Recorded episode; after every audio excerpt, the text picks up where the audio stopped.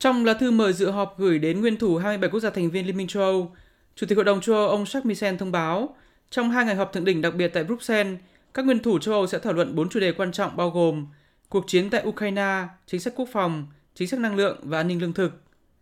Trong số này, diễn biến cuộc chiến tại Ukraine cũng như các chính sách của châu Âu đối với Nga và Ukraine sẽ là vấn đề trọng tâm chiếm phần lớn thời gian thảo luận, đặc biệt là gói trừng phạt thứ 6 mà Liên minh châu Âu dự định áp đặt đối với Nga. Hiện tại, sau gần một tháng chuẩn bị và bàn thảo, các nước Liên minh châu vẫn chưa thể đạt được sự đồng thuận liên quan đến biện pháp mạnh nhất của gói trừng phạt này là việc cấm vận hoàn toàn dầu mỏ của Nga. Trong bản dự thảo được sửa đổi mới nhất hôm 27 tháng 5, Ủy ban châu đề ra kịch bản tiếp tục cho phép các nước nhập khẩu dầu mỏ của Nga thông qua các đường ống dẫn dầu, nhưng cấm việc nhập khẩu bằng đường biển. Đây là đề xuất được Pháp đưa ra nhằm gỡ bỏ sự phản đối của Hungary, quốc gia Liên minh châu không có biển và lại phụ thuộc đến 65% vào lượng dầu mỏ nhập khẩu từ Nga qua đường ống dẫn dầu Zuba. Tuy nhiên, nếu Liên minh châu thông qua dự thảo này, một số nước khác có thể sẽ phản đối vì cho rằng Hungary được đối xử ưu ái hơn. Phát biểu khi tham dự hội trợ Hanover trong ngày 29 tháng 5, Bộ trưởng Kinh tế Đức ông Robert Habeck đánh giá sự đoàn kết mà Liên minh châu thể hiện trong giai đoạn đầu khi cuộc chiến tại Ukraine mới nổ ra đang bắt đầu lung lay. Trong tuần trước, Chủ tịch Hội đồng châu Âu ông Jacques Michel cũng thừa nhận việc duy trì đoàn kết giữa các nước châu là việc không hề dễ dàng.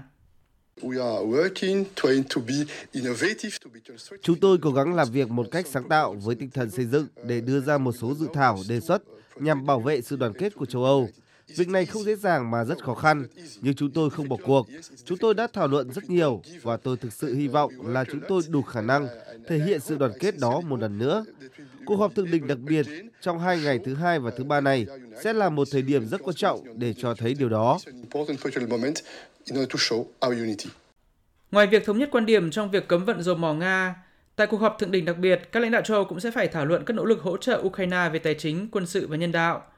Tiếp đến, các nước Liên minh châu Âu cũng sẽ phải thảo luận về các ưu tiên chính sách quốc phòng mới, gia tăng đầu tư trang bị quốc phòng, thu hẹp khoảng cách về chi tiêu quân sự giữa các nước thành viên.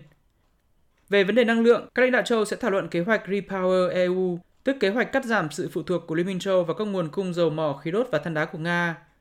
Cuối cùng, vấn đề an ninh lương thực cũng sẽ được đề cập trong bối cảnh cuộc chiến tại Ukraine dẫn đến việc thiếu hụt lúa mì, phân bón, hạt giống và đang có nguy cơ đẩy một số khu vực trên thế giới như Bắc Phi, Trung Đông và nạn đói.